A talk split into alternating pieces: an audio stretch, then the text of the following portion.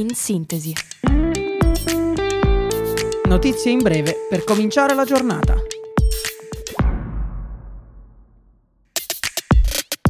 Buongiorno a tutti da Radio Yulm. Io sono Stella e questo è In Sintesi, il podcast dedicato alle notizie del giorno.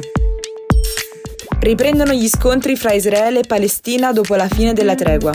Localizzati dalle forze armate israeliane 800 tunnel sotterranei a Gaza. Distrutti 500 dall'inizio del conflitto. L'aviazione britannica annuncia l'invio di aerei da ricognizione disarmati. L'obiettivo è localizzare i 140 ostaggi ancora nella striscia. Più di 15.000 vittime palestinesi dall'inizio della guerra. Israele ha iniziato ieri l'azione via terra anche al sud di Gaza. L'Organizzazione Mondiale della Sanità dichiara non ci sono parole abbastanza forti per esprimere la nostra preoccupazione. Cessate il fuoco ora. Sabato sera, a Parigi, un 26enne di origini iraniane ha ucciso un turista tedesco. Si contano anche due feriti fuori pericolo. Secondo i testimoni, l'aggressore ha pugnalato più volte un passante, deceduto per le ferite. Durante l'arresto, l'uomo ha minacciato la polizia con un martello e ha gridato Allah Akbar. Il colpevole, con problemi psichiatrici, era già stato condannato nel 2016 per un tentato attacco ed è schedato come islamista estremista. Filippo Turetta rivede i suoi genitori per la prima volta dopo l'omicidio di Giulia Cecchettin. L'incontro di ieri è stato concesso dopo la confessione completa al pubblico ministero Andrea Petroni, Durante l'interrogatorio di nove ore, il ragazzo ha raccontato le fasi dell'aggressione alla ex fidanzata, fino all'omicidio e all'abbandono del corpo in un dirupo vicino al lago di Barcis. Non ricordo, mi è scattato qualcosa in testa, dice Filippo. Previsti invece per domani i funerali di Giulia Cecchettin nella Basilica di Santa Giustina a Padova. Ieri, domenica 3 dicembre, si è tenuta la giornata internazionale della disabilità.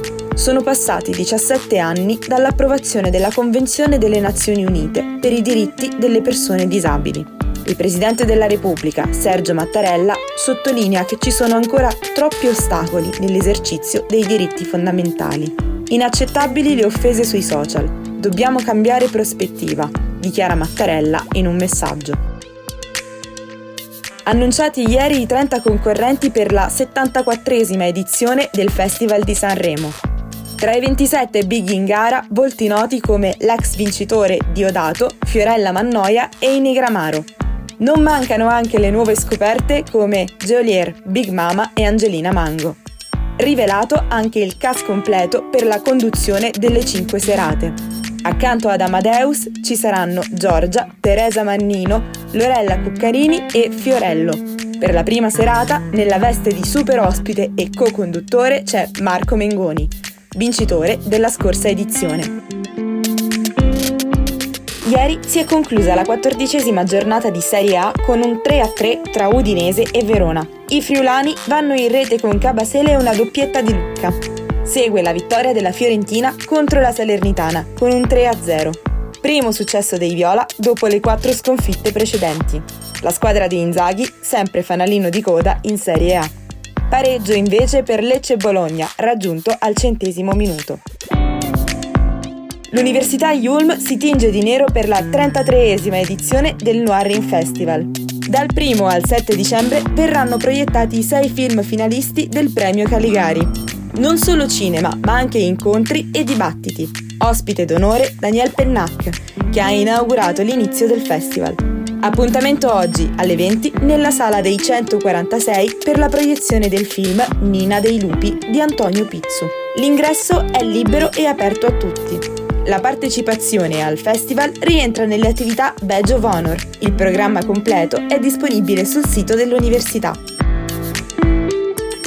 Anche per oggi è tutto. Appuntamento a domani, sempre qui su Radio Yulm con In Sintesi.